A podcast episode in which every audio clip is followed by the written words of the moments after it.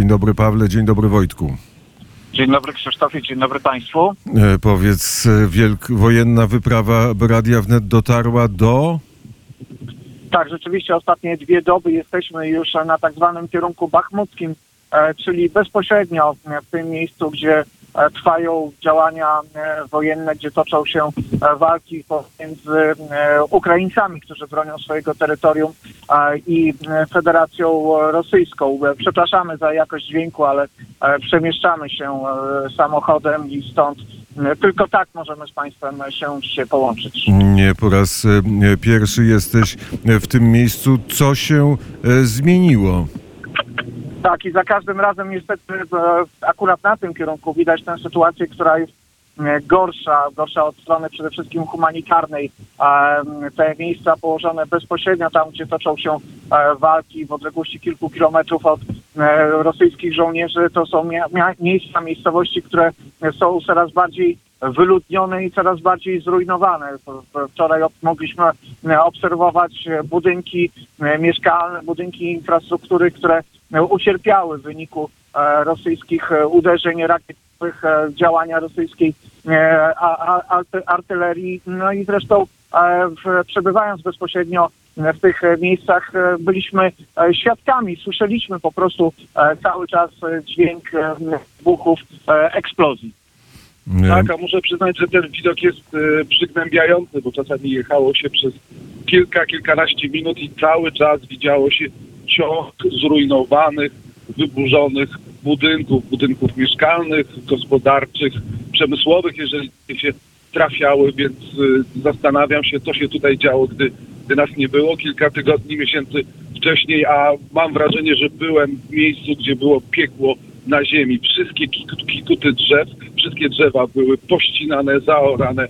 Masa miejsc po, po wybuchach. Widać to było w pewnym momencie już na zrastowym polu i wszędzie tak zwane ołówki wystają z ziemi. Po horyzont widzi się miejsca, gdzie takie szkielety, jak gdyby rakiet już po opuszczeniu ładunku wybuchowego wbijały się w ziemię i widać tych ołówków tak zwanych masa gdzieś na, gdzieś na aż po horyzont. I oczywiście to tereny, które są zaminowane, więc normalne funkcjonowanie e, takie e, zwyczajne, no ciężko sobie e, wyobrazić, bo z dróg nie można schodzić nigdzie w bok, tam gdzie ukraińska armia i ukraińska armia w pełni kontroluje sytuację, gdzie jest już w miarę normalnie i stabilnie, tam są, starają się Ukraińcy oznaczać te miejsca, że są pola minowe. W innych miejscach, no cóż, trzeba po prostu domyślać się, że istnieje niebezpieczeństwo wejścia na pole minowe i to jest realny problem na tych terenach. Zresztą tak samo na południu e, Ukrainy w ciągu ostatniej doby doszło do eksplozji samochodu cywilnego, zginęły, zginęły e, cywilne osoby e, właśnie dlatego, że Rosjanie tam, gdzie są, pozostawiają po sobie miny, ale one są też oczywiście skutkiem działań wojennych. Ukraińcy też minują te tereny, które potencjalnie mogłyby być e, zajęte przez e, rosyjskich e, żołnierzy, albo które mogłyby być w tym kierunku uderzeniowym e, rosyjskich żołnierzy. Dzisiaj też możemy Państwu powiedzieć, e, że e, towarzyszyliśmy e, pani wicemarszałek e, e, Małgorzacie Gosiewskiej e, w jej e, wizycie w Iziumie. Ten teren, który e, znajduje się cały czas rzeczywiście blisko frontu, ale jest przede wszystkim e, miejscem o tyle specyficznym, że przez prawie pół roku znajdował się pod rosyjską e, okupacją. Od września e, Izium jest już e, wyzwolony przez ukraińską armię i miasto e, próbuje dojść e, do normalnego życia po tym, co się przez pół e, roku e, w tym e, mieście e, działo. Pani marszałek, wizyta pani marszałek i ministra Michała Dworczyka była e, związana z otwarciem e, punktów medycznych, punktów dla ratowników medycznych. To efekt e, polskiej pomocy. O tym zaraz powie więcej Wojtek, ale e, przy tej okazji mieliśmy po prostu też możliwość rozmawiania z mieszkańcami e, Iziumu i to rzeczywiście dla mnie jest kolejne kolejna wizyta w tym mieście już po po wyzwoleniu i rozmawialiśmy z ludźmi, którzy reagują wręcz można powiedzieć alergicznie na wszystko, co jest związane z Rosją. Rozmawialiśmy z panią e, w wieku emerytalnym, e, która e, widać było, że jej pierwszym językiem nie jest język ukraiński, że jest jej język, pierwszym językiem jest język rosyjski, ale starała się mówić po ukraińsku. Zaproponowałem, że możemy przejść na rosyjski, na co pani się oburzyła i powiedziała, że ona już nie chce niczego rosyjskiego, że ruski mir mieli przez pół roku, że nie chce ani języka, ani kultury, ani niczego, co z Rosją jest e, związane, bo Rosja dla tych e, ludzi to codzienne tortury, mordy, gwałty. No, przypomnę, że na tych terenach, które są zwalniane, są e, stale znajdowane nowe miejsca pochówków osób zamordowanych, są odkrywane nowe miejsca kaźni. Zresztą tak też e, działo się e, w Iziumie, który w olbrzymiej części jest też e, zrujnowany, zniszczony. Byliśmy e, w miejscowym szp- szpitalu, który ucierpiał w wyniku rosyjskich mm, ataków e, i dzisiaj w pełni swojej funkcji e, szpitalnej e, nie może pełnić, stąd e, też ten pomysł e, z punktami medycznymi.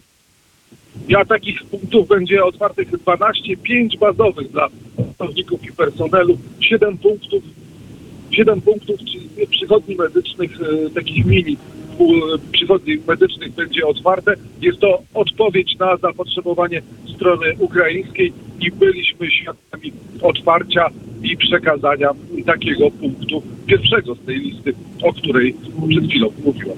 Widzieliśmy też e, w Centrum Izum, Iziumu pracę polskich ratowników medycznych, e, polskiej ekipy. E, To projekt też rządowy. Do Iziuma e, przyjechały karetki, przyjechał sprzęt medyczny, przyjechały też lekarstwa do polskich ratowników medycznych i lekarzy. Ustawiła się potężna kolejka. W momencie, kiedy rozmawialiśmy e, z lekarzami, ponad, ponad kilkadziesiąt osób już e, skorzystało z pomocy. W kolejce stało e, co najmniej drugie tyle e, osób, e, czekając na możliwość skorzystania e, z e, pomocy lekarza i pytaliśmy się, e, z czego to wynika, dlaczego tak jest i właśnie oni mówili, że przez te pół roku funkcjonowania pod rosyjską okupacją, no nie mieli możliwości, nie mieli dostępu do normalnej e, medycyny. To spowodowało, że wiele schorzeń tych, tych takich, które długotrwałych, no po prostu pogłębiło się. Dzisiaj muszą i potrzebują pomocy, e, pomocy lekarskiej. E, Pawle, e, przejeżdżacie przez pewno puste miasta i puste wioski. O tym mówił Wojtek Jankowski. A powiedz, udało się, czy byłeś w Bachmucie, w tym miejscu i czy rozmawiałeś ze swoimi kolegami, przyjaciółmi, żołnierzami, którzy od wielu miesięcy są na linii frontu? Tak, oczywiście odwiedziliśmy e, też e, e, tych ukraińskich żołnierzy, których życie i których walkę obserwujemy od wielu lat, a szczególnie od tych wydarzeń po 24, mm, po 24 lutego byliśmy u nich. Oni oczywiście stale są w tych warunkach bojowych. Przez chwilę m, byli w innych miejscach, ale teraz znowu są na tym kierunku bachmuckim. No to, co uderza, to e, my, gdy przyjeżdżamy z zewnątrz, e, mamy na pewno wiele obaw i wiele e, strachu. Natomiast e, z nich bije cały czas optymizm i to taki szczery optymizm. Naprawdę pomimo e, ciężkich warunków, ale e, silne przekonanie o e, zwycięstwie. Oczywiście tutaj każda informacja, która napływała przede wszystkim z południa Ukrainy, wyzwolenie Hersonia, ale też informacje, które no, my częściej, my rzadziej pewnie prezentujemy na antenie, bo dotyczą małych miejscowości, które mielibyśmy problem ze znalezieniem na mapie, ale tutaj zawsze każde ukraińskie zwycięstwo, pójście naprzód jest omawiane, jest, wy- wywołuje radość i są też przekonani, że to miejsce, które naprawdę teraz znajduje się e, w ciężkiej sytuacji, Bachmut e, jest e, częściowo, można powiedzieć, no, w dosyć dużej odległości, ale można powiedzieć, że rosyjskie wojska nacierają na, czy próbują nacierać na Bachmut z kilku kierunków. To są potężne formacje, też formacje najemnicze, ale też regularnej rosyjskiej armii. No Ukraińcy je powstrzymują skutecznie od od po- ponad e, od dwóch miesięcy, e, kiedy ostatni raz, czy półtora miesiąca, kiedy ostatni raz tutaj byłem, ta sytuacja była lepsza, ale teraz też nie można powiedzieć, że e, jest e, dramatyczna. Ukraińskie wojska są przekonane, że uda im się e, stawić skuteczny opór e, rosyjskiej inwazji. Pa Paweł Bobołowicz, Wojtek Jankowski wnet wrócą na antenę Radia Wnet. Pawle i Wojtku, wszystkie one dobrej drogi. O, e, takich słów człowiek e, poszukuje. Dmytro już czeka w Kijowie e, z kawą i herbatą, a my, mam nadzieję, usłyszymy się za jakiś czas. Na zegarze godzina 7.42. E, Pawle, dziękuję. Wojtku, dziękuję. Dziękujemy i zapraszamy do słuchania raportu z Kijowa, który mamy nadzieję, że uda nam się poprowadzić, współprowadzić z Arturem Żakiem i opowiedzieć jeszcze więcej szczegółów o tym naszym pobycie na wschodzie Ukrainy.